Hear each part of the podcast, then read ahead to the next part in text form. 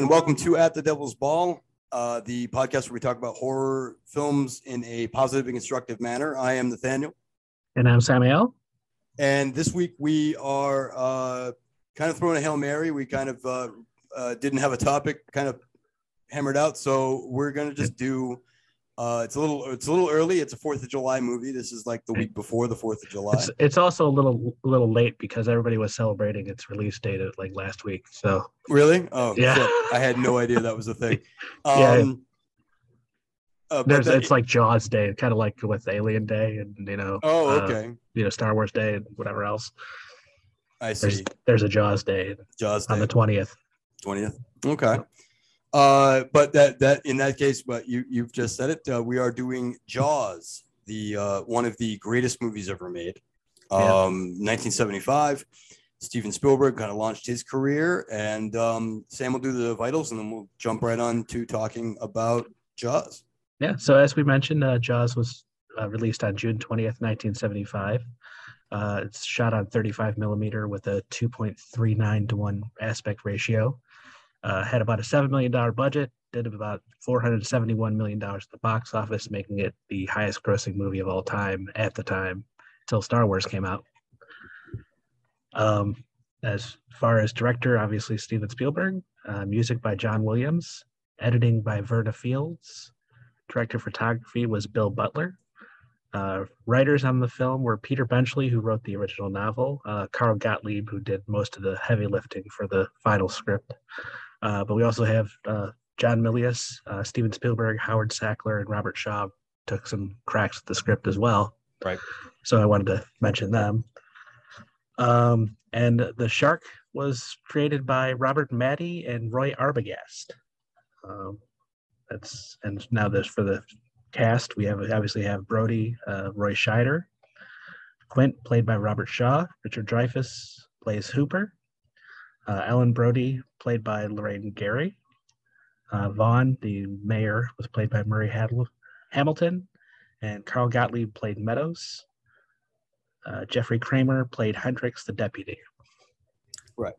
Nice, nice, nice. And did we mention the editor? Did you mention that? Yes, that was uh, Okay. Verna Fields. Verna Fields, right?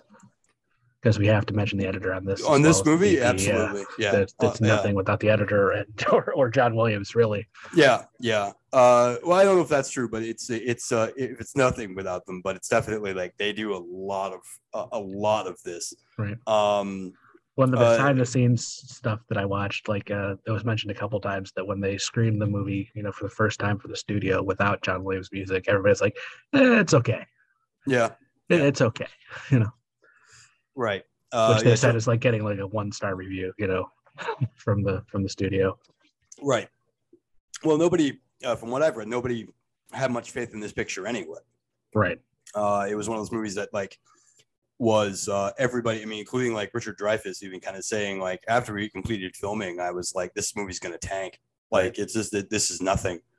It's not gonna do anything. And uh, and then it became like the most powerful movie ever at the time. Right. Well, everybody Um, turned it down too. I mean, yeah. everybody. Dreyfuss turned down the role at first until he was worried about his previous movie that you know didn't turn out as well. Um, they you know offered all the roles to you know several people before Yeah. they landed on the cast. Um, but yeah, I mean, uh, Verna Fields and also in particular as that the editor. I mean, the ending of the ending of that movie, of this movie, and and the way that that's edited. I mean, it's so so perfect, like Right. that.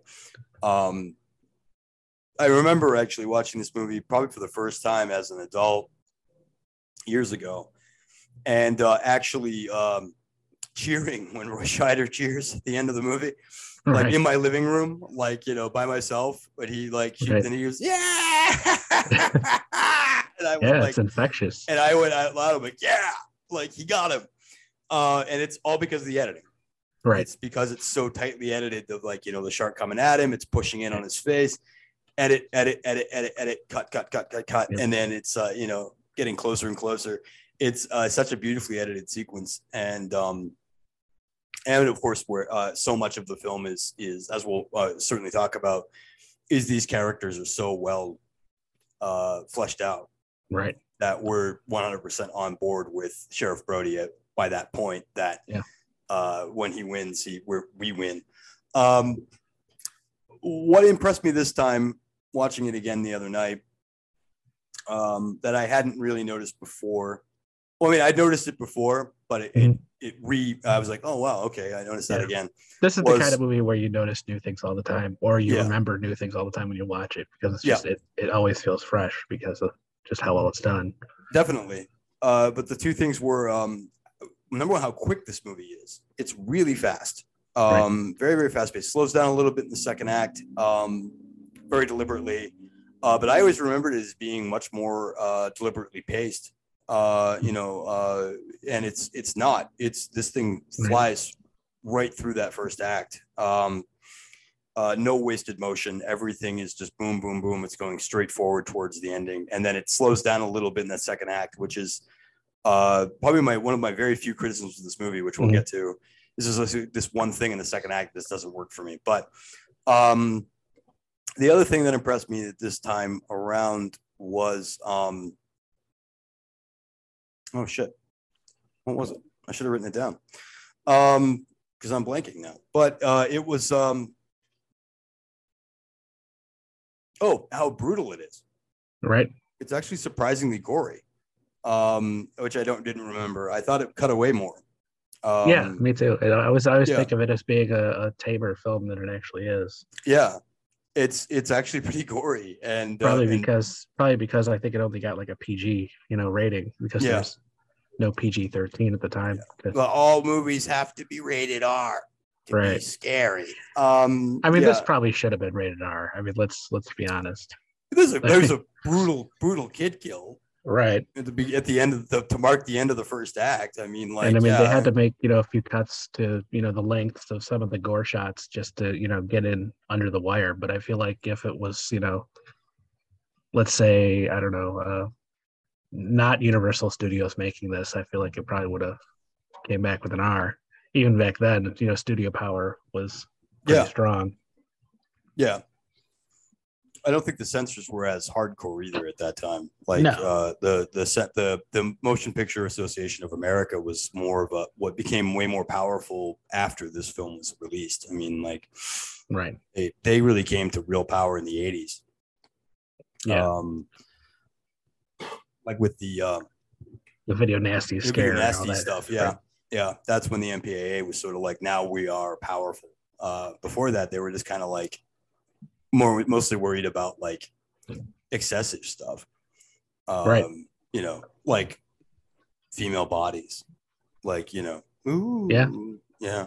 Um, but um, but yeah, it's a brutal movie. Um, it- it's got uh, it, and it, but even though it's only got like four, like really four or five kills in this movie, Mhm. um, they're all pretty savage. Uh, the first one's actually the tamest, and it's but it's probably the most frightening. Right. Uh, and then you've got the you got uh, poor Billy Kintner. Uh, you know, where Right. we could see the kid's torso fly up in the damn air while that Yeah. shark is tearing him apart. Um, it's uh, it's really, and then Quint's uh, death is is there's a lot of he's coughing up blood. He's getting bitten in half. I mean, like, which by the way he talked about in his speech, which we'll talk about, but it's foreshadowing. Um, Right. but yeah, it's uh, it's really a brutal movie, and it didn't, uh, it, it for whatever reason, I didn't remember it as being that, uh, that brutal. I thought it was always more of an intense film, um, which it is, but I thought it was way more. I I- it was interesting to me. I watched the movie, like, wow, these this is a lot of blood in this, and I'm like, is this because I'm 40? Like, am I like, right. Am I like, oh no, uh, ooh, Well, that's I don't know. that's I don't know about you, but I, I also remember watching this like you know on TV as a kid, That's true. like on yeah, broadcast. So I they probably cut a lot of that stuff out as well. yeah, You know, so when you think about the movie, it doesn't you know always come Maybe. to mind that you know you were watching a, a, different version of it. Mhm. Well, this film I think is one of those films too that has. Um, I hesitate to use the the, the term because it drives me nuts, but uh, the Mandela effect, Mhm. uh, which is basically code for I, I remember things wrong, but I'm pretty sure I'm right. Um, right. Uh, no offense to anybody who's into the. You're not a Mandela effect guy, are you? Like Uh, I find Bears? I, I find it amusing. Um, Okay, but not- no, I don't put any stock into that kind of. Yeah. Uh, but I do remember I was in a film class, um, a film and philosophy class with uh, my professor was talking. We were talking about Jaws for whatever reason, Mhm. and he couldn't remember. And he actually was like, and I'd had a couple classes with him already, and so he was. I was I was the other known film buff in the room, so he would tend to sometimes look at me for like uh, confirmation Right. to make sure he was remembering things properly, or uh, or just for like backup if he needed some. But um, support. yeah, and uh, Yeah. but he was talking about it, and he was like, you know, and then he was talking about Mrs. Kintner, uh, the scene where she pulls the veil up, and he's like, Right. and then and he says, then she slap slaps him, or does she spit on him? And he looks at me, he's like, or maybe both, like, Right. and I was like, and actually when he asked, I was like, does she spit on him? And Right. for like, and I was like, you know, even though I've seen the movie like a hundred million times, I was like, does she? But um, so it's one of those movies that I think that like little details like that tend to be you add more to it or take Right. less away from it. Um, but we both agreed was like she definitely slaps him. Uh, Yeah. we were like, does she also spit on him? Because we were like, that actually would it would track. I mean, Right. like you know. Um, by the way, I loved watching the documentary on Jaws and seeing that that woman apparently had been uh, harangued by to, fans. to, to slap them. Yeah. Um, to the point where she had to retire from slapping. yeah, Um, apparently you get so many fans who want to slap, want you to slap them, and you know, eventually that grows tiresome. yeah, yeah. Um, It's kind of yeah, like with Kane Hodder. Everybody asked him to strangle them. You know, it's just right. it's- I don't understand it. There's some Um, fetish shit going on there. I think. Yeah, there's some a whole weird area here. Right. Yeah, like, um, and actually, interesting enough that uh, the Mrs. Kintner scene is actually one of the reasons why the um the RiffTrax of Jaws is not very popular. Mhm. Uh, they this of course it was a RiffTrax that was recorded. It's actually one of the very few RiffTrax I don't like because every time I've tried to watch it, I just want to watch the movie. Right, it's Um, it's hard. it- yeah, it's one of the few movies. It's one of the very few RiffTrax I don't like.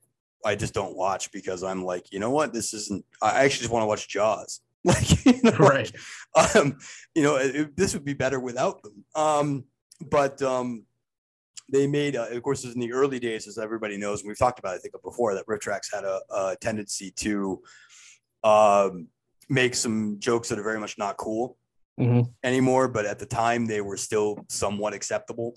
But they made jokes about, you know, uh, they were really hung up on uh, reading into Roy Scheider's reaction to her pulling the veil off as if he was like shocked by her ugliness. And it Ah. was, it's a really nasty joke. Um, and it just doesn't play well.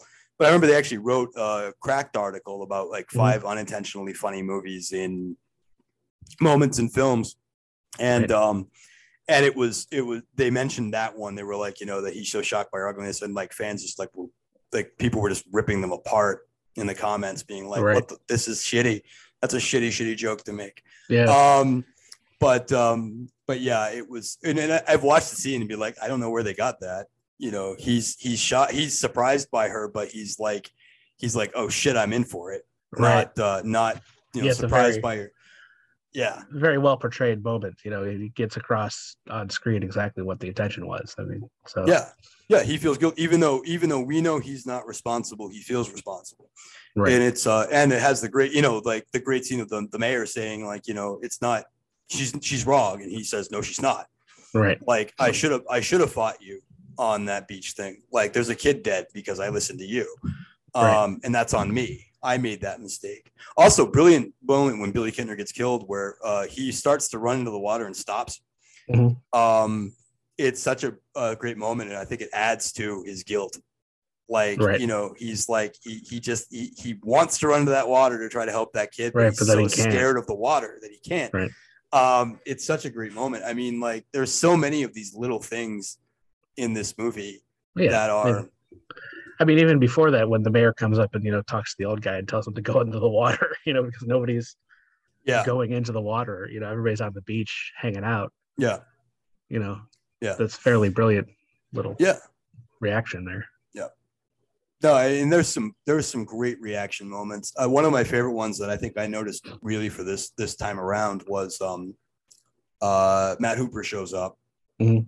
and he does the autopsy, and the medical examiner's in the room, and he's going through, he's getting angrier and angrier and angrier until he Right. stops, looks at the guy and goes, This wasn't a propeller accident. Right. Uh, it's so he's so angry, and I'm like, and I think we we feel his anger, we associate Yeah. with it, and it's it's such a brilliant moment by Dreyfuss. Um, it's so much of this movie, I think, just wouldn't work without this cast. They they No, just they just no. knock it out of the park every time. Um, the uh, you know Matt Hooper is a great character, and so much of Dreyfuss' work, like I was noticing, um, he's on the boat with uh, with they're going out to see the the wrecked ship, the wrecked boat, uh, and he and they're talking, and he's like, and uh, uh, uh, Brody says, "Are you are, are you rich? Yeah. How much? Me or the whole family?" Right. Uh, it's it, any- I think any other actor we'd hate the guy almost Yeah. immediately, but Dreyfuss kind of plays it with like actually it's just kind of funny, like you know, uh, yeah, I'm a rich guy, um, but I mean well, like it, it- because of his likability. Because I think any and of course the book he's an unlikable douchebag. right. Um, But so is almost everybody in the everybody in that yeah, book is yeah, an right. unlikable Yeah. douchebag to the point Steven Spielberg was quoted as saying, um, when reading the book, he was rooting for the shark Right. because he hated all the characters. So he when he want when he wanted to make the movie that he kind of insisted these characters have to be way more likable, Right. uh, which was absolutely the right call. Um, but yeah, I mean it's it's there are just these wonderful little actor moments in this movie. It's very much an actor's piece. Oh yeah. I yeah. Throughout. yeah, I just like the um the the tonal shift between the first half and the second half. You know, because the first half is basically um a disaster movie. It Yeah. opening. I mean, it's like you know Airport seventy four or whatever. You know, Mhm. the Towering Inferno, where the first half is always you know somebody coming out and saying something's wrong, and you know everybody else disbelieving them, and Yeah. you know shenanigans ensue. Um, and right at the point where that that thread would probably be wearing thin if the whole movie was that, you know, put O.J. Simpson and everybody else in there, nine thousand character actors, you know, from TV and, and radio, just to get just to get a lot of cameos. Uh, Yeah. would have been the wrong move for this film. It turns into like three guys going into the wilderness to hunt a bear. I mean, that's Grizzly. yeah, yeah, but it's basically the same thing. I mean, Yeah, yeah. Oh, we'll get to the Grizzly. Right. we'll talk about You know, we'll talk about or- the or we'll the, you know, definitely talk the- about that. Yeah. The light in the darkness or whatever you know the old story is it's it turns into a completely different movie in the second half and that's like that kind of Yeah. tonal shift is almost impossible to pull off but it pulls it off like to the point where you don't even notice Yeah, and that and that's so much because of I think the characters. Right. Like the the characters and the, the three men, uh, and the actors are are nailing these moments.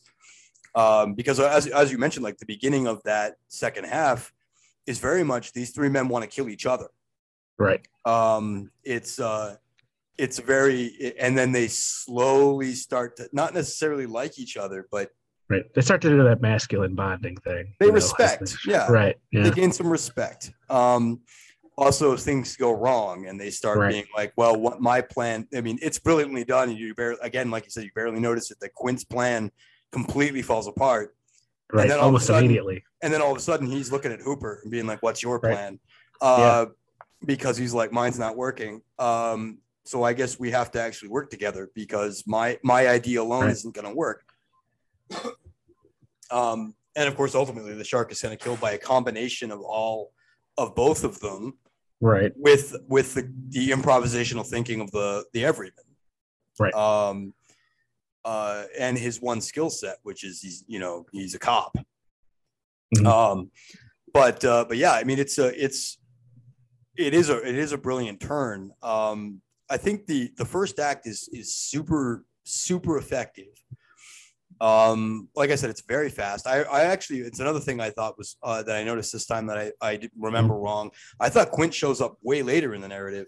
He's there almost Right. immediately. Yeah. Like he's there really quick like by minute 10 like he's like Right. scratching on the nails and then you know It's weird. yeah it's weird because it's a it's it's a two and a half hour it's not two and a half hour i'm sorry two just over hours two and like hours yeah two hours and like four minutes or something like Yeah. that long movie and every time I think of the film, I think it's like you know a, a tight ninety minutes. Yeah, because it's just you know so well paced. Yeah, yeah, but it flies right by. I mean, we open up with uh, with uh, really uh, really effective kill. Um, which is even more effective because, and we'll talk about this, I'm sure, that the shark didn't work. Everybody knows that. Right. Uh, so they had to basically not show the shark. Uh, the shark was apparently all over the place in the script.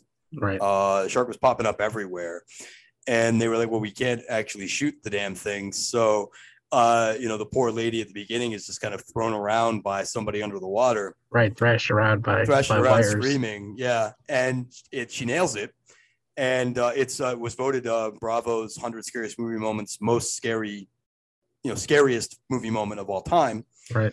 Um, and um, it's uh, it's it's a really really effective moment, and then it uh, event and again, it's like any other movie would have just sort of swept under the rug. We've talked about this. There was some movie we talked about, I think, Mhm. that like, or either it was with you or Sarah Sin, but I talked about like the first victim in a film is usually forgotten. Right. Um, they're never that like their death usually doesn't matter much. Um, Or it's used as an inciting incident to bring you know the the lead character into the film because it's like their brother or Brother sister or sister, yeah. yeah. but we immediately cut to how they immediately cut to how you know the young man that was with her Mhm. uh, when they find her body he, the next shot is him like you know having a thousand yard stare like he's like oh my god i feel really guilty about this uh, we see the deputy uh, Right. he blows his whistle and he sit he has to sit down and start and cries unlike andy from twin peaks it's actually not played for laughs it's actually Right. really really really sad like the, the Yeah. and it gives you that impression of this community is not prepared for this. Um, Right. know, which is similar to Twin Peaks. And Twin Peaks was Yeah. not prepared for Laura Palmer's death. Um, and uh, and then the you know medical examiner then rules it a shark attack, and then the mayor comes to talk to him, and he changes his mind. Right. Um, and um, and I love also like it's again. I, mean, it, it's the problem with doing these classic films is that we keep being like, "Oh my god, this is so good." Right. Um, but uh, it, you know, we cut to the to Sheriff Brody, and he's being assaulted by minutia Right. the whole Yeah. Uh, People like, karate "Someone- kicking fences and you know yeah, yeah, chief, chief, the, the little kids that are kicking the kicking on. Uh, there's a guy parked outside my uh outside my stop from Boston. Need you to, you know, need you to tow it.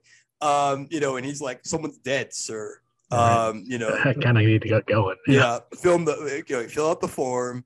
Uh, I've got more important things to deal with. Uh, but um, but yeah, I mean, it's really well effective. And then of course the the frustration of uh, the mayor being like, but capitalism, Right. um, which uh, as many people pointed out, uh, hits differently now. Yeah. Um, you know, Growing up, I always felt that that seemed unrealistic to me, but as an adult, that seems way exactly too realistic. yeah Yeah. yeah, Uh, we we see it from everything from covid to gun violence Right. um you know we see it every day now of uh, of elected officials being like uh no uh Right. what about the money And you can Um, you can kind of almost see their their point of view in this film, which is you know rare because you know they are like you know this is our entire town's income for the for the year. on fourth Coming up here, weekend. yeah. yeah yeah i mean i grew up i grew up in the in this neck of the woods in the Right. in the northeast this is nantucket island is amity island which is supposed to be in new york Right. uh shot at um Martha's Vineyard. Vineyard, which is Massachusetts, I believe. Right. Um, I think so. yeah. Um, I should have looked that up. Um, but uh, but yeah, I mean, like the if you in southern Maine, if you're like, hey, uh, we need to shut down something for tourism, it is Right. Massachusetts, Massachusetts Okay. Island. Um, but the movie takes place in Amity. Right. Um, which I think even in one of the shots, the shot the house from Amityville Horror actually is in the background. But No, um, nice. yeah, but um, it's uh, although maybe some of that was Photoshop. I don't know. That might be. It might have been somebody photoshopping things in, but it's supposed to be like I think it's supposed to be the same place, Amity Island, uh, which is in upstate New York, I believe. But uh, but yeah, the point is is that in the in the Northeast, like in Southern Maine, where I grew up, we were like, hey, we can't. Uh, the actually the, the town I grew up in originally when I was first uh, uh, had formed memories anyway. uh, was uh, a town called Old Orchard Beach, uh, which is very much Amity Island. Uh, it is a beach community. Uh, in the winter, its population is something like you know like uh, fifteen hundred people. In the summer, it's like like fifty thousand. Like it's Right. like it's like a ton of people. Explodes, yeah. Um, it's a beach community. Uh, it's a ghost town in the winter. Uh, but all of the town's income is lumpy tourists coming in Right. for the summer on Fourth of July weekend, on Memorial Day weekend. Um, and it's uh, it's like ninety percent of the income. And if you were to say Fourth of July weekend, we have to shut down the beach, it would be an economic disaster Right. they would absolutely freak out. However, um, I don't know if they would make. I don't. I, I I was only there until I was in like third grade, but um, and then a little bit later, when I was a little older, I lived in the area, but um, I don't know if they would actually just keep it open to like you know, even though people were dead, but Well, I, I think the fact that they have to do the math alone, you know, to be like, well, what are the odds of another attack like this, et cetera, et cetera. Um, and then, you know, how they glom onto the, you know, thinking that, you know, the one shark that they did catch was the was the Yeah. culprit. Um, oh, thank God we're saved, you know. right, right, the tiger shark, yeah. Right. Um, but yeah, uh, although according to the documentary I watched, I mean, apparently something like that did happen in Nantucket. Mhm. Uh, and uh, but their response was to save the shark, not to. Uh, Well, there you go. yeah, but um, although that was like 2004 or something, but Right. like the end of the documentary was like a, shark, a great white shark did end up in those waters, and they closed the beaches and uh, called the their own Matt Hooper to come in and be like, Right. how do we, how do we, How do we catch this? how do we get, how do we save the shark and get it out of these waters because the shark Right. can't survive. Um, the great white shark isn't acclimated to to the water temperature that far north. No. Um, so it's lost ostensibly, and uh, it needs to get back out. But uh, which is something to talk about too is that you know this movie did so much harm for the sharks, Right. um, which is kind of uh, uh, human nature in a nutshell. Um, yeah. yeah, Tell an effective story and it's gonna, you know, affect the PR of yeah. whatever it's whatever it being is. told about. Yeah. Yeah, because actually the reality is that shark attacks are actually exceedingly rare. Right. Uh, they actually on the list of animals that have yearly kills, they're actually pretty low. Uh, Right. They kill like two people a year, something like that, versus like swans kill five or something Right. like that. So it's well, like, swans and geese are pure evil, so you know. yeah, yeah. I'm but not like, surprised. literally, like hippos kill more people per Right. year than uh, than sharks do. Um, but yeah, uh, but everybody thought sharks were this this imminent Right. danger all the time as a result of this film. That sharks were actually being like you know Right. just wantonly slaughtered. yeah. Uh, but But even, um, even in the text of the film, it's not exactly clear whether this is, a, you know, a shark doing what a shark does, or if this is, you know, a, a Michael Myers shark.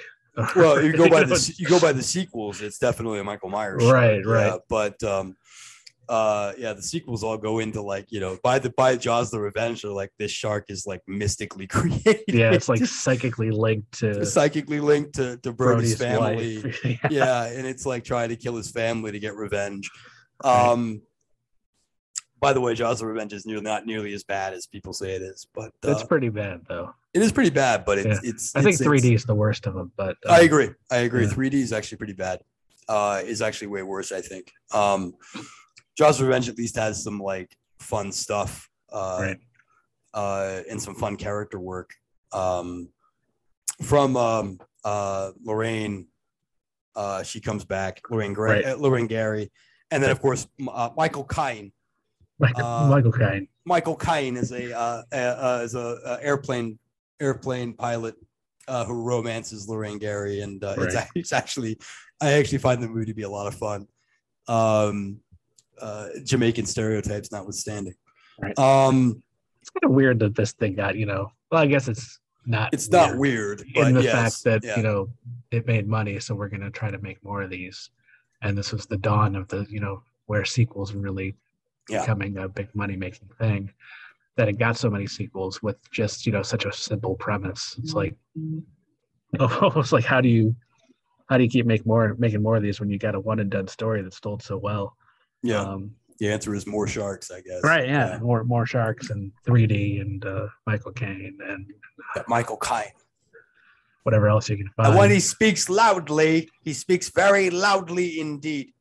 Um, uh, I'm surprised they never, you know, they never actually got around to remake remaking this. Um, I don't know how how they managed to avoid that up until now. I've wondered why, like, well, most of Spielberg's movies, uh, his seminal Right. films, I've always wondered, like, you know, uh, I'm I'm impressed by his restraint. Right.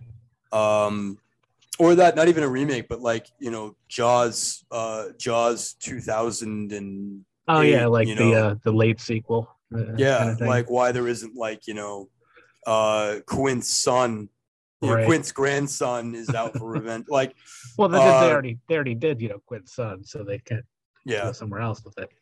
Yeah, but like, why isn't there like why like you know Richard Dreyfuss is still alive and be like Matt Hooper Right. has to come out of retirement to help Amity one more time. Uh, you know, same thing with like Close Encounter. Like, why hasn't there been closer encounters of the third Right. kind or close encounters of the fourth kind? Um, the only one he's done that with is Indiana Jones.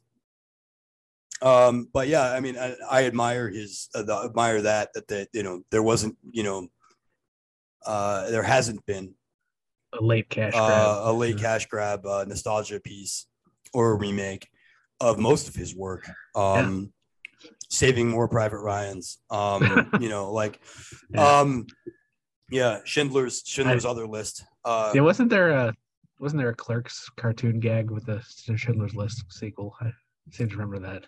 probably, Yeah. yeah. But yeah, I mean, I, I but you're right. I'm actually am somewhat surprised there's never been some sort of nostalgia cash grab, Right. On Jaws.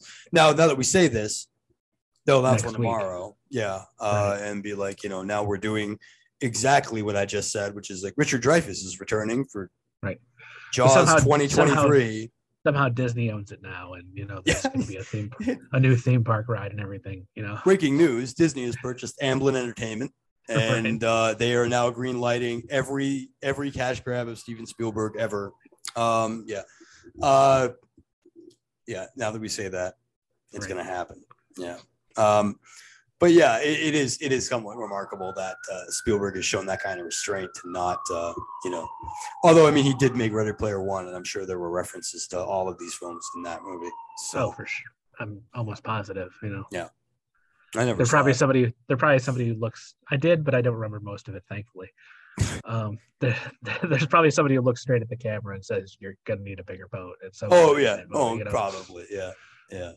you know, The- it's in the middle of that uh the overlook hotel scene where they're they're all flying down river and the river of blood and you know somebody's like we're gonna need a bigger boat Oh, yeah.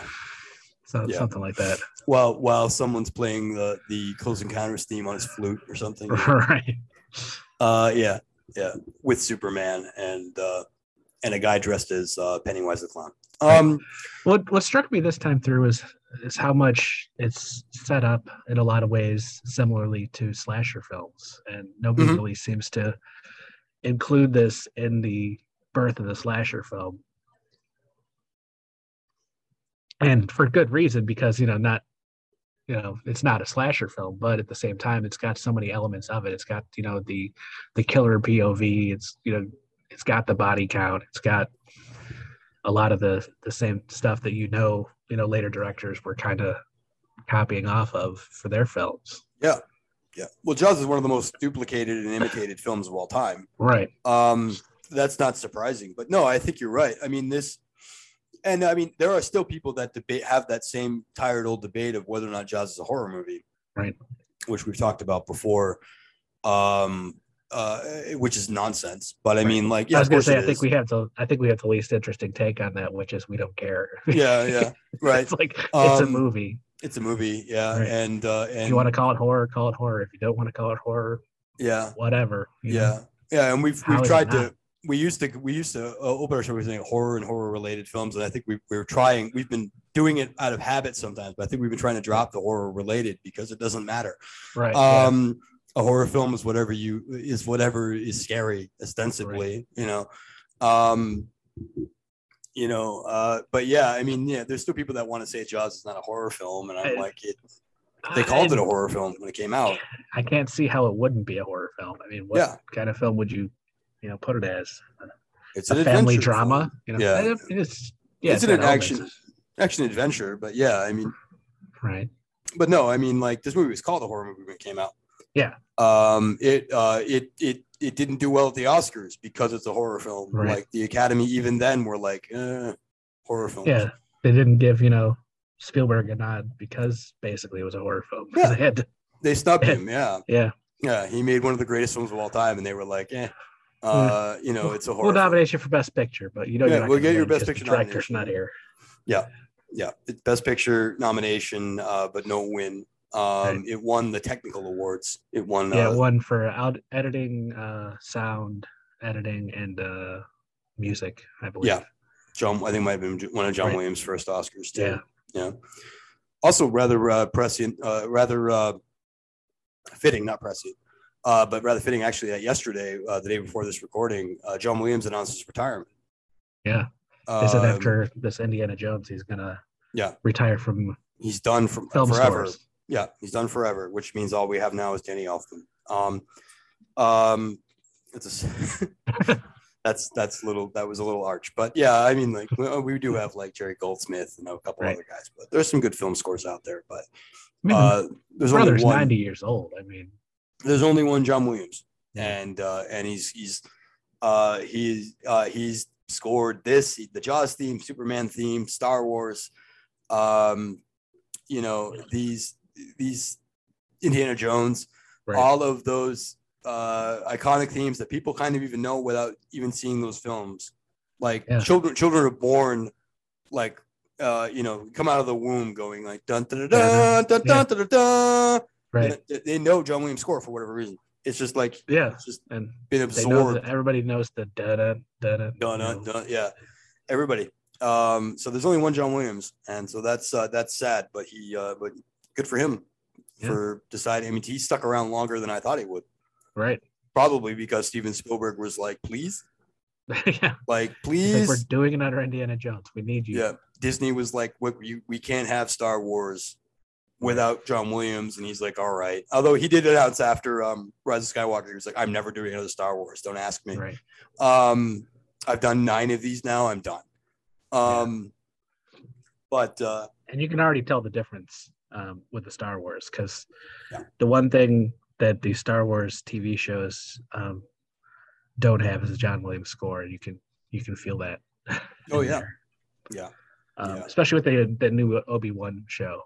Um, the Mandalorian I thought had a really cool score. I can't remember who, who did that, but it was very Western themed. And, but like the Obi Wan score is like just kind of not there, which is weird Yeah. for a Star Wars film. well, I made it, I made it through like four seasons of Clone Wars. Um, Right. I wasted a week. Um, and um, uh, very, very arduous process that I ended up giving up. Um, although I'm told that show gets better, but I'm like, It does, but Uh, I mean, you know, you gotta already give it a, a week of your time. yeah, yeah. I'm like, eh. Um, You know me, were- I'm always were- I'm always of the mind of like if you're not enjoying the ride, why do you go? why take it? Yeah, Right. Yeah. At some point, I, isn't- Advice I never take myself, but right, right. you know, I went way longer with it than I I I probably should have, and um, but um, and there were good episodes. But Yeah. one of the things I actually did like about the show was their um, their kind of knockoff John Yeah. Williams music uh, was actually pretty good, uh, and they uh, they credited John Williams every every Mm-hmm. episode, being like you know the original score is John Williams, and we're just sort of we're playing with at it. Yeah. Um, which I thought was cool. And uh, I know that they were like, you know, we're gonna we're gonna run with uh we're gonna run with what John Williams was doing uh because that's how influential he is, how much a part of that he is. So um but as you mentioned, you know, like even the initial screening of Jaws for the executives, you know, when they were like, we don't uh it's yeah, it's all right Right. It's, and then they were like okay. put his music in and, and he does Right. some uh, he does some really great work with this movie too not just the jaws theme but like um the way he's throwing in um uh during during these action sequences he actually starts throwing in notes of um farewell spanish lady right. um it's it's beautiful i'm like watching it and they're like you know Yeah. dun, dun, dun, dun, dun, and i'm like oh wow okay Uh, it's just these little notes of other Little other notes of like pirate shanties and stuff Yeah. as well in there, other ones, you know. Yeah. Um, but yeah, I mean, there's some really great musical work going on outside of even just the Jaws theme. Right. Um, it's uh, it's no wonder that you know, and it, it does exactly what a film score should do, which is you notice it when you're supposed to notice it, and not notice it when you're, you know, it, it's supposed to be background noise. You're not supposed to really notice the score. No. Um, it's supposed to accentuate the the uh, what's going on on screen um, except when they want you to notice it, like the Jaws theme, Right. you know, where they're like, you know, you need to notice this, but um, We, we need to show you the music because we can't show you the shark right now. you know? right, right. Um, but uh, you know, and also to, to train the audience to know what they're looking at. Right. Um, but yeah, I mean, it's it's it does that great stuff where uh, I think you don't even really notice it unless you're really paying attention.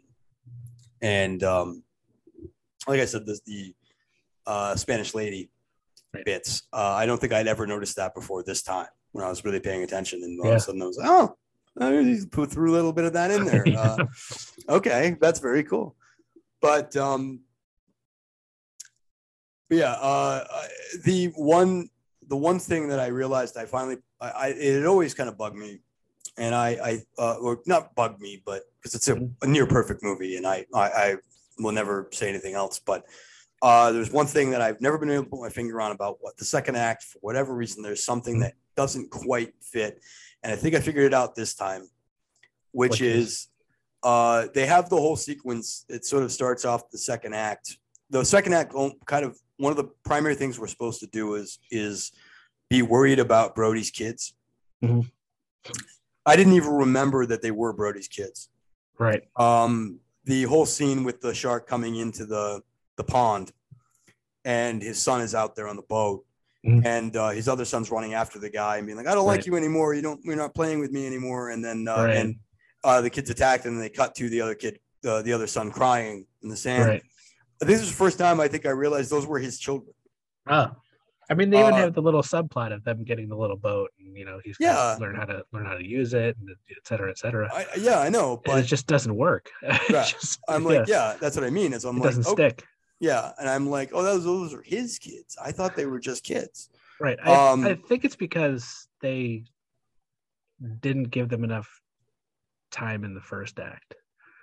Because Yeah. they've already established everybody, you know, who we need to know for for for the rest of the movie by the time this this attack happens. Right. And um although his kids are in it, like it's they're not and they had that adorable scene where the one child is, you know, mimicking his father at Yes. the dinner table. Yeah. um, Uh, which is, you know, the cutest thing I've ever seen in my life, and I'm gonna It's get great scene. diabetes from it. Yeah, Um, yeah. yeah It's a wonderful which I, scene. Yeah, I guess was was just kind of Improvised. on the set because Yeah. the kid was doing that during Yes. the downtime. Yeah. Um, but I don't know. I think I think you just don't connect with the kids because they're we we just kind of know that they're not an integral part to the story.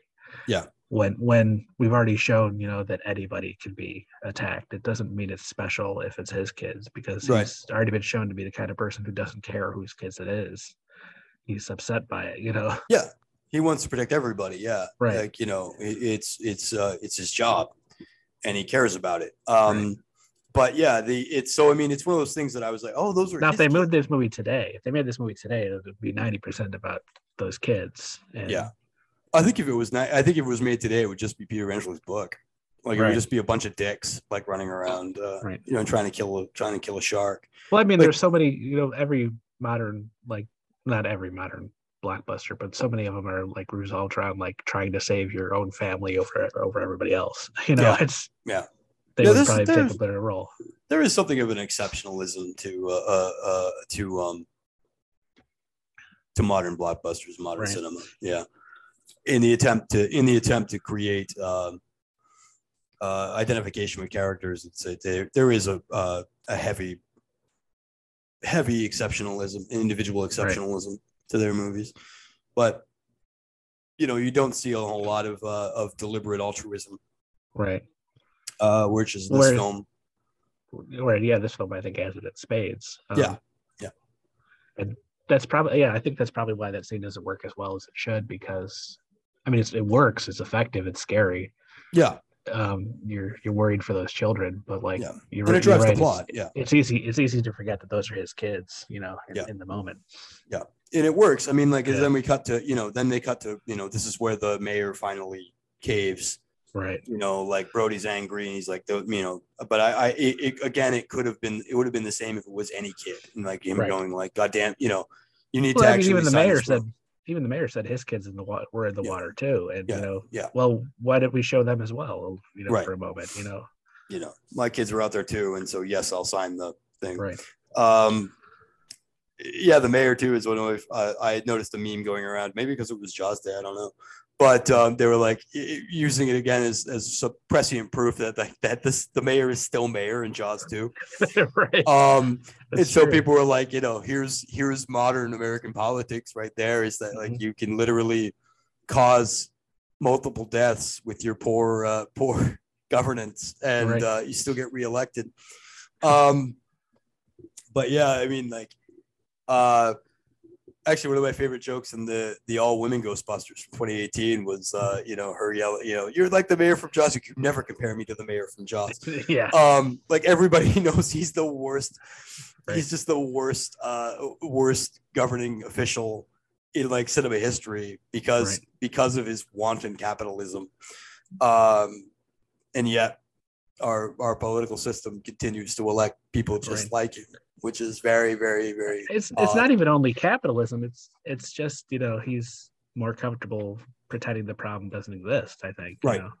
yeah i don't want to yeah the the you know it'll it'll just solve itself i don't you know because although i got a question i got a question for you because quint died um, Mhm. they don't have to pay anybody that money now they just saved like 10 grand right Yes, actually, Yeah. because I think they cut the um they cut a scene in which his first mate quits. Right. Uh due to, the due guy to- who showed up to to the meeting with him and yeah with the dog. At the beginning yep. Yeah. Uh there's a scene where that guy uh quits because Quint is nuts. Right. And uh so yes I think that guy would have been you know if he hadn't quit he may have been the guy who got paid but right. Um, yeah, I actually had the question too, as I was like, so uh, why, if if Hooper's rich, Mhm. Why the why the town charter? Why why the why the why they get the money from the town? Why can't Hooper just pay it?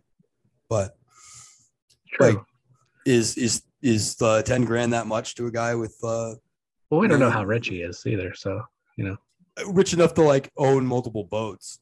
right I mean, right like you know, hey you don't uh, stay rich by you know paying for things Yeah, that's true. Yeah, but uh, he was rich enough to go on an 18 month uh, oceanic uh, expedition. By the way, that's a, I think that's a stronger emotional beat than the kids.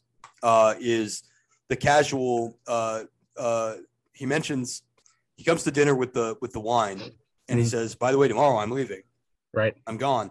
They go out, find the body, cut the shark open, and everything.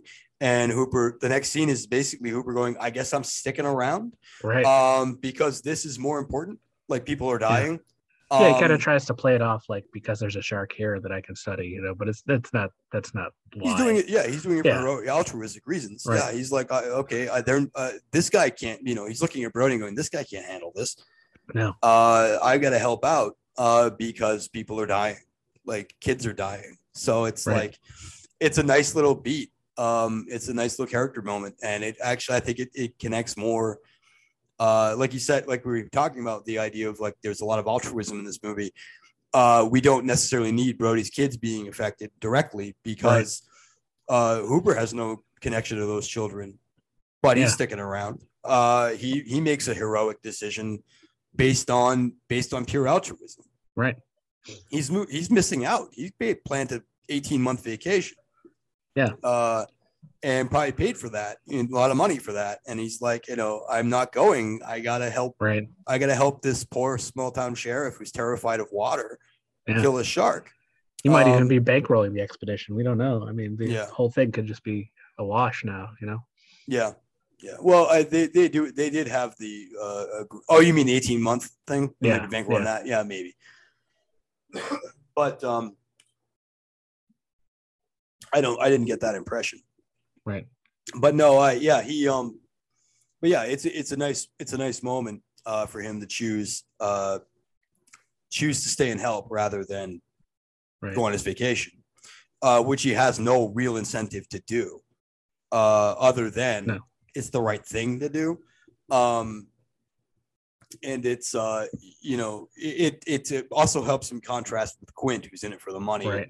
and then we find out Quint's actually not in it for the money. Right. Quint's He's in it because he's for Ahab. Yeah, Right. uh, he hates he just hates the sharks uh, because of one of uh, probably the greatest scene in film history, which Right. is beginning with the Scar comparison, which is very funny, uh, Mm-hmm. and and then all of a sudden the USS Indianapolis speech, Right. uh, uh, which was originally written apparently as 15 minutes. right. Uh, I think Uh, John Milius was responsible for that version. Yeah, 15 minute Oh. speech. Howard Uh, Sackler came up with the idea. John Milius wrote like a 15 minute speech for it. Yeah. And then Robert Shaw said, I can't do that for 15 minutes. Uh, and then he rewrote it Right. to three minutes, I think, four minutes. Right. Um, where he delivered the monologue. Um, but it's one of my favorite, favorite tonal shifts, not just in this film, but probably in almost any film, Right. uh, where he and Hooper are actually finally bonding a little bit over the scar comparison, which, by the way, uh, the uh, great moment, great work from uh, uh, Roy, Roy Scheider in that scene too, because he Yeah. looks at his own scar and he sees that, but there's also bullet scars. Right. Um, why doesn't he mention that? But it would, and I realized it was it would ruin the moment. Right. Uh, Was there a bullet having- scar? I thought. I, I think he has a bullet. It's, a, it's an appendectomy scar. I thought. Yeah, but I think there's a bullet wound. Oh, okay. Um, Maybe. I think there I saw one. I thought I saw one. Maybe I'm wrong. Right. Um, but uh, I I thought There's that, that Mandela like- effect again. yeah. I Who thought. knows? Well, I was watching it, so I, I thought Right, I yeah, thought it was a bullet scar. Maybe it's a mole or something. I don't know, but Right. I thought it was a bullet wound scar because we ever actually find out why he left New York. They don't tell us that. But so now my head headcanon is like he took some he took some bullets in an armed robbery. Well, they these, and- they had a scene where he said, you know, that you don't feel like you're making a difference in New York. You know, Yeah. here you can.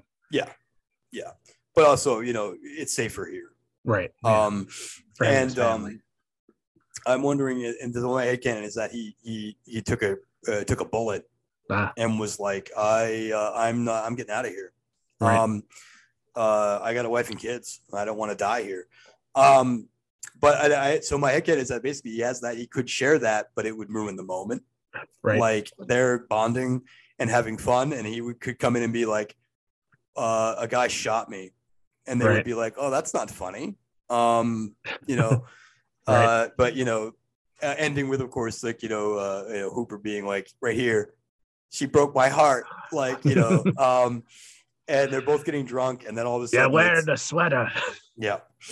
And then he he got uh and then of course that great moment about what about that one there? And he'd be like, Oh, that's uh, a tattoo in the USS Indianapolis. And Hooper immediately drops any laughter, any mirth, and just says, You were on the Indianapolis.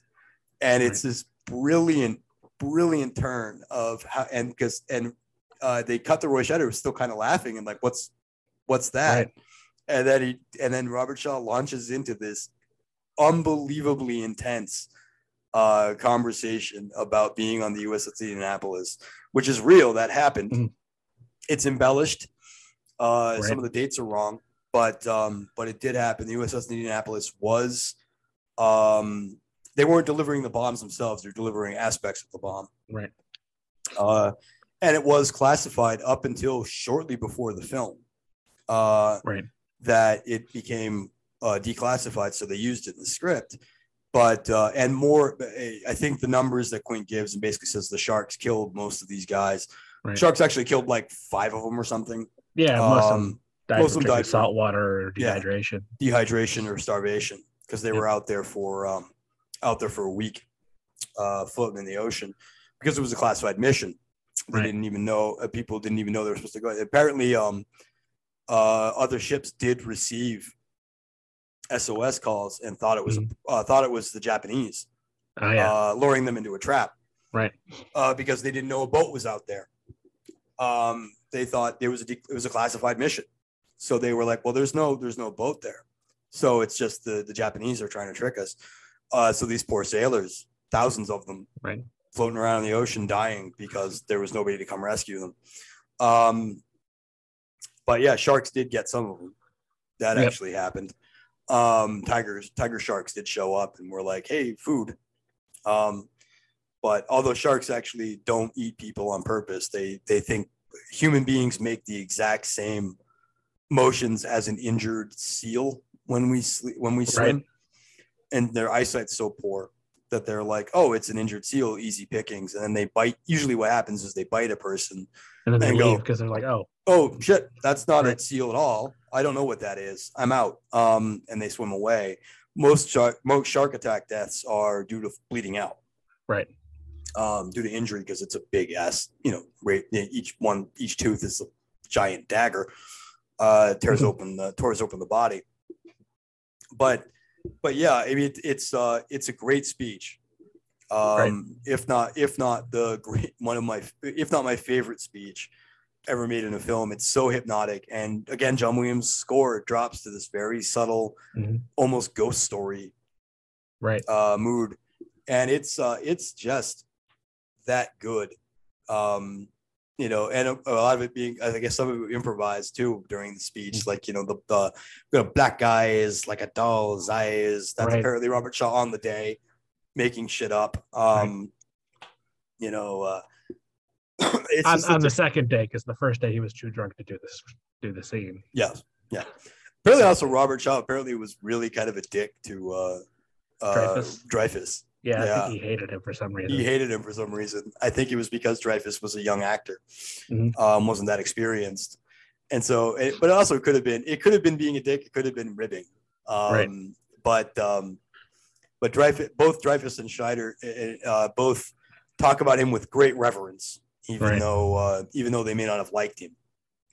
Yeah. Uh, uh, but um, you know, I think with Dreyfuss even having a rather poignant, uh, if circumstances were different, we could have been friends. Uh, very Right. Star Trek, uh, Yeah. speech thing, where he's like, "I wish, I, I wish we had gotten along better," because he died like two years after the film came out. Right. Robert Shaw. Um, he's top billed in this movie too, Mhm. Uh, despite being uh, arguably the smallest of the principals. Right. Um, he has a much better death in the movie too than the book. Apparently, in the book, he just gets dragged underwater and Right. drowns like Ahab does. Um, in this Well, this movie, is gets definitely more bombastic. Yeah. yeah, he gets bitten in half. I mean, Right. it's a it's a great it's a great moment. While Um, stabbing a shark in the face. Don't forget, you know. That's right. Yeah, he's fighting Yep. back the whole time, but uh, and uh, and and Brody tries to save him and he can't, and you know, it's a it's a it's really it's just great work. But Yeah. but yeah, great scene. Oh yeah. If not if not the best scene, then it go then it actually does transition into uh, "Show Me the Way to Go Home," Right. um, which is um, really great great too. Um, And then that transitions into you know shark attack. attack. Yeah. Yeah. But uh, the whole scene, beginning from the uh, beginning from the scar comparison to "Show Me the Way to Go Home," is probably, I think, one of the best constructed scenes in the history of cinema. Oh, without And that- doubt. And I'm not, uh, and uh, and that's not hyperbole. I mean, like Right. literally, gun to my head, I would probably pick that as the best scene in film history. It is that good. Um, everyone in it is firing on full cylinders. It's it's uh, it's infectious. Mhm. Uh, we we care about them. It's the whole point. It the, the the the end of the movie doesn't work without it. Right. You know, we now uh, we now like these men. Uh, we are with them. We're on their team for sure, one hundred percent. And that's what makes it that you know uh, when when Brody blows that shark apart, Mhm. you know, we as the audience, you know, cheer right along with it. Uh, Right. because you know we care when Quint gets killed, and without that scene, I don't think we would. No. He's a dick. Right. You know, he's just yelling. He's he's and in, increasingly more and more unhinged. Uh, you know, any other? I think a modern movie would probably have him trying to deliberately try to kill Brody and Hooper. Uh, You know, they wouldn't want to give that guy any sympathy. Um, this movie's like, no, he's got a whole reason right. there's a reason for him be acting the way he is and it's because he witnessed everyone all of his best friends die Right. uh, die, and of course that that wonderful end of that speech. Of, but we delivered the bomb. Yeah. Uh, you know, uh, it's the end of the speech of him going, but we delivered the bomb. Uh, you know, we did our duty uh, at the cost of many, many, many men. Um, it's uh, and how uh, grave all of that is to to Brody and Hooper, who are suddenly like, we have to kind of cut this guy some slack. Like he's, we don't we don't like him, but holy shit, that's a lot. yeah. Right. Uh, It's yeah. the kind of scene that sh- you know shuts up a theater too. I mean, like it doesn't matter what you're doing or if you're. Oh, yeah. half watching the movie or not. Like you, you just like stop yeah, at that point and just you know you're enraptured in it. Oh yeah, I was watching. I was watching the movie at work. I had my um, and I had my uh my Nintendo Switch. I was playing Earthbound, and as soon as uh as soon as Quint starts USS Indianapolis, uh, full attention. Right. You know, I'm like I put. I'm like okay. Uh, I can't not look away from this. It's that. It's that hypnotic. Yeah. That slow pushing on him. His voice drops a couple octaves. I mean, that draws you in. Uh, like I said, Williams' music goes down and has that ghost story tone Mhm. uh, he's telling a ghost story and it's it's uh, and it's a hell of a well told story that you know whatever you're doing you will stop and pay attention to what robert shaw Right. is saying um it's that good i mean it really is um you know and it's i think it's that scene um i think that really uh made spielberg's career i think i think that spielberg Oh, sure. understood uh most of spielberg's successes after this uh succeeded on the idea of we have to make sure we're giving time for our characters to become interesting and likable Right. and um probably a big reason why people keep saying uh you know characters have to be likable actually may come Yeah. from may come from jaws you know Right. we we like these guys um but yeah i think that it uh I, I don't agree with that statement i think characters have to be relatable Right. um and but these uh characters aren't all likable. I mean, the, no to be honest, you know, Quint isn't a likable character. Like you, you just get to understand him more. yeah And like, you know, nobody I don't think anybody would be like, I want to hang out with him. That's like No. no, no. no Seems terrible. Yeah. Um but yeah, I think that's the lot where, like you said, where the misconception comes where, you know, characters do have to be likable to, for a movie to work. And like, no. no we have to understand them. Right. yeah uh we understand quint due to the uss indianapolis speech but um but yeah i mean he's uh, he's an interesting man. He's a fascinating man. Right. but yeah i don't think he's likable. Um you know i mean they they make they go out of their way to make him as unlikable as possible up until that Right. moment. I mean like the he introduces himself by scratching uh, his nails on a chalkboard uh That's true. That's true. you know Yeah. he, he he's begging you to hate him right. uh you know and then it, we, we we like hooper already by the time he meets hooper and he's like immediately ripping on hooper him, yeah.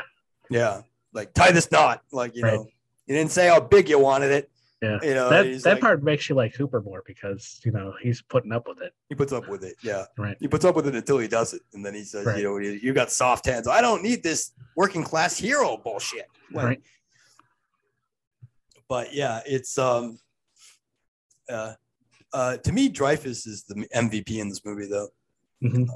I think um uh, uh, every time I like it I like Hooper more and more and I like Richard Dreyfuss's work more and more. Same. Um he's doing such great work. Um he's also the movie's predominant comic relief. Mhm. Um but yeah, I mean like you can see watching this movie I'm like no wonder that guy became a huge star Right.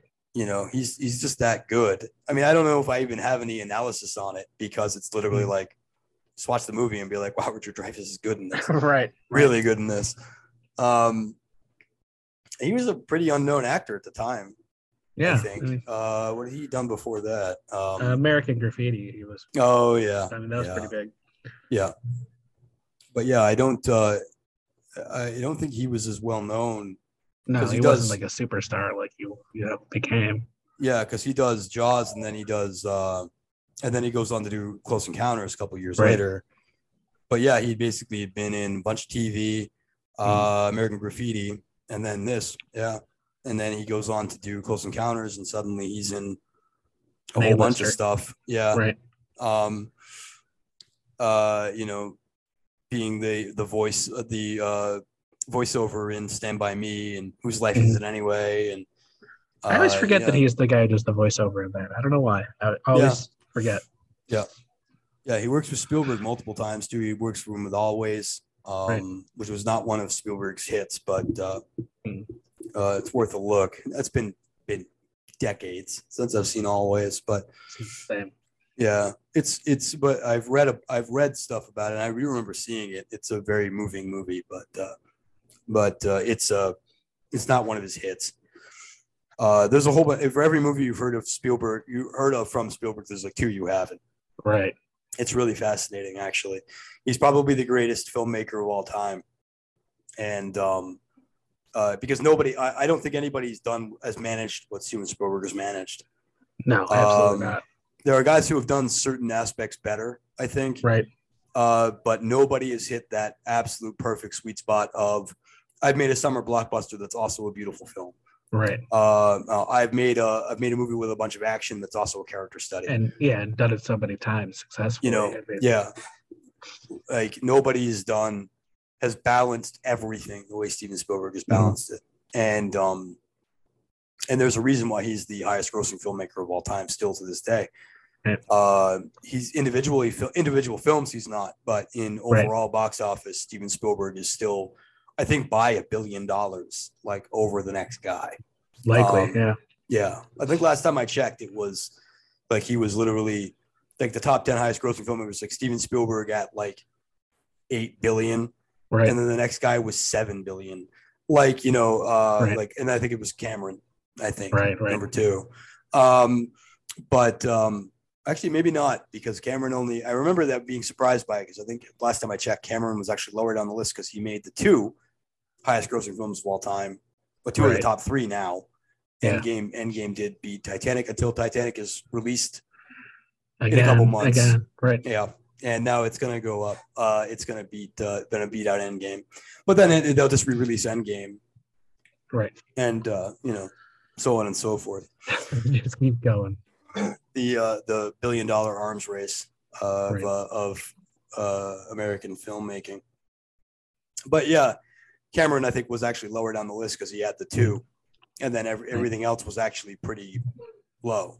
Like you know, he didn't Right. make uh, whereas Spielberg, who has made like 100 movies, uh, you know, and uh, many of them making a ton of money. Right. Uh, you know, Jaws, Jurassic Park, Close Encounters, uh, Indiana Jones, all four of them.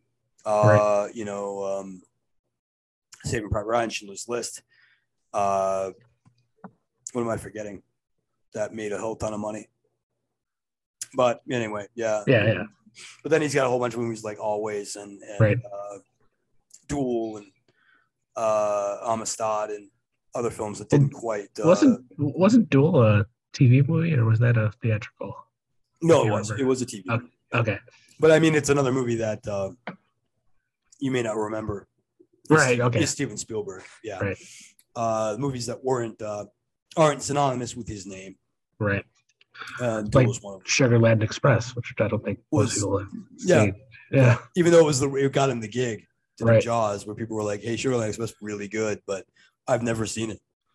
Have I. I. I, I, I uh, start with Jaws. Uh, yeah. and Yeah, I, I don't I don't blame you. I do the same thing. I mean, I've seen like, Duel, but you know, it's I've seen Duel. Yeah, everything else, you know. but yeah. Jaws, Close Encounters. Uh, oh, E.T. Jeez, Right. Oh yeah. I missed E.T. Color Purple. Yeah, uh, yeah, and then of course there's Hook and right. yeah, uh, 57, 57 directing credits. Wow. Um, uh, far from the far from the lar- uh, largest. No. No. But then you add in his executive producer shit. I mean, like, oh my god, Right. you know, uh, he's had a hand in damn near everything that you've ever heard of. Right. Um, but he did not direct what movie? Poltergeist. That's right, he did Yeah. not. He did not direct Poltergeist. you There's no way on earth he. Yeah. Just just stop. Stop it. Yeah, it's funny because people keep saying that, and like actually, somebody pointed out like nobody says Gremlins was directed by him. No Right. one says Goonies was Back to the directed by Future, him. Goonies, yeah. Back to the Future. Those Right. were definitely made by the director that's credited for whatever reason. Tobe Hooper, like, no, he didn't make Poltergeist. Right. What? Uh, no, of course he did. I- Tobe Hooper did. I think they just don't understand that you know Tobe Hooper had the range to make it. I mean, Tobe Hooper was a genius, and nobody right. appreciated him before he Mhm. died. Yeah, yeah.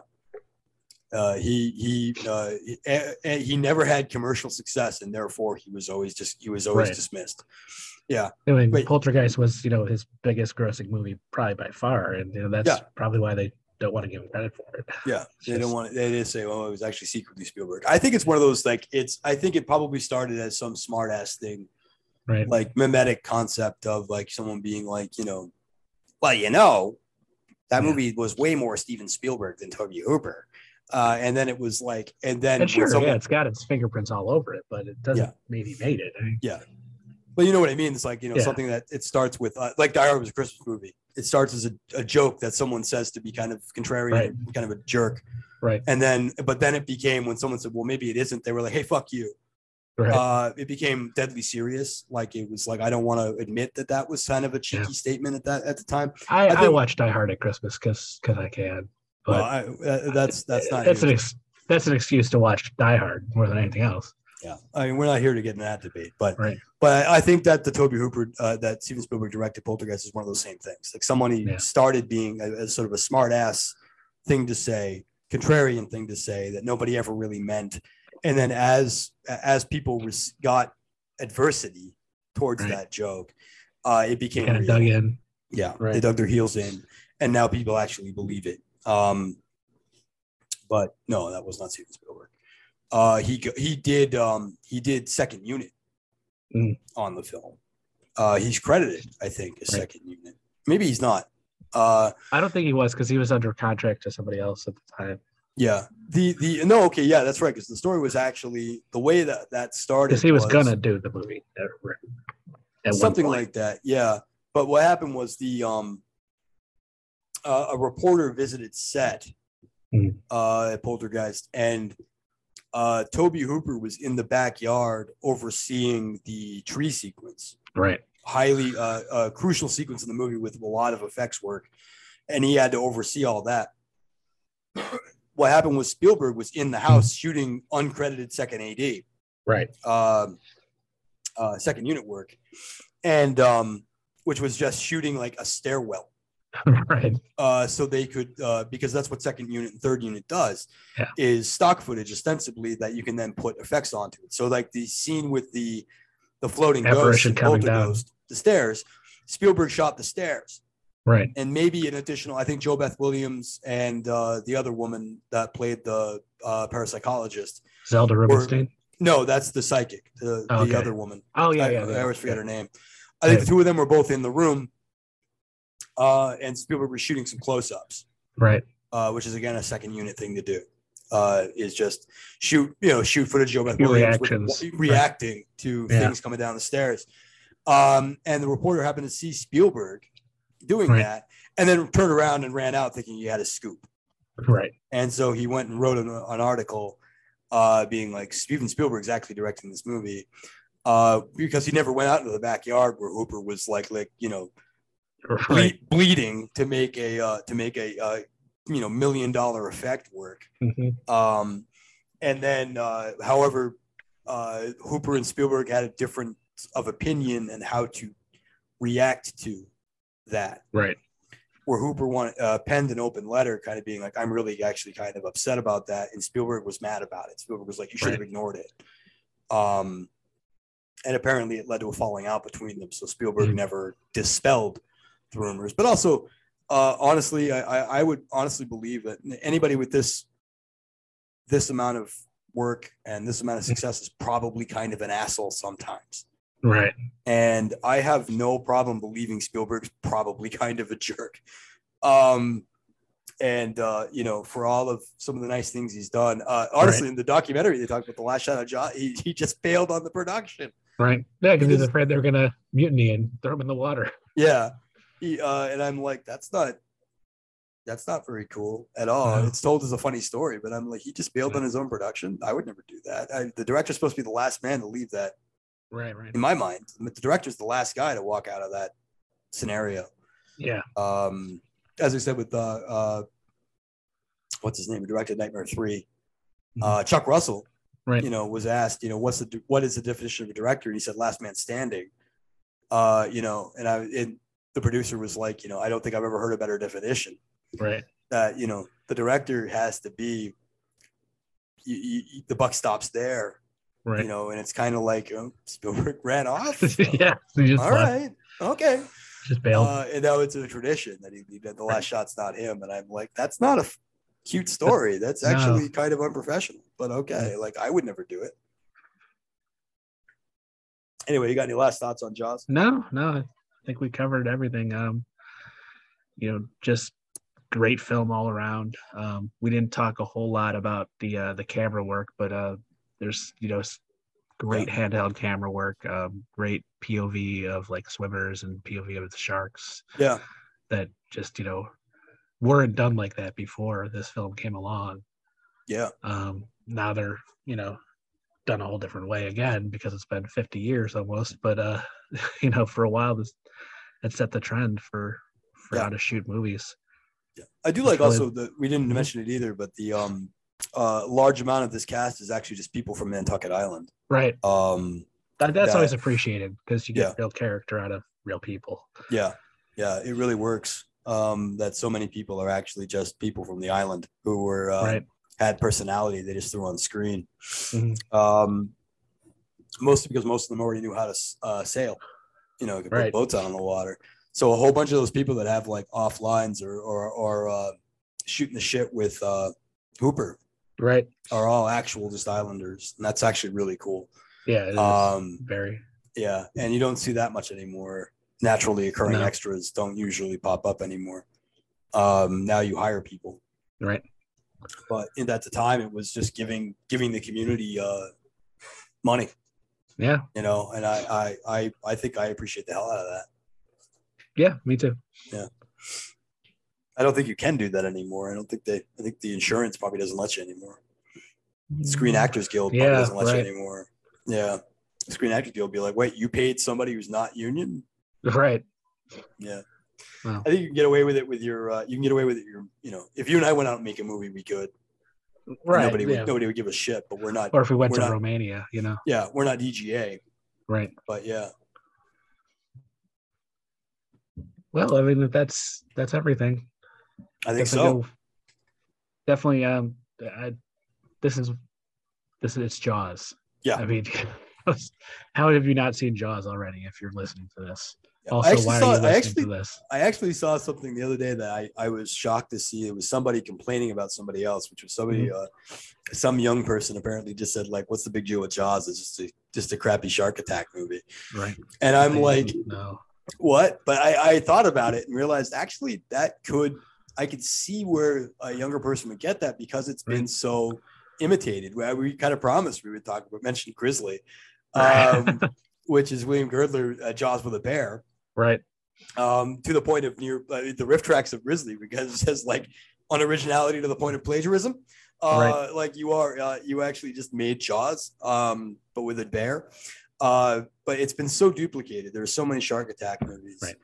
Um, And so many spoofs and you know, yeah, yeah, you know, uh, it- references and it's yeah, it's been so imitated that uh, I could see somebody if you were, uh, you know, 20 years old and you've already seen all the Sharknadoes, you Right. know, uh, and you've seen Deep Blue Sea and you've seen, uh, you know, Shark Attack one, two, and three, and The Meg, and uh, you know, the Shark Attack movies are their own genre at this point, their own Right. subgenre.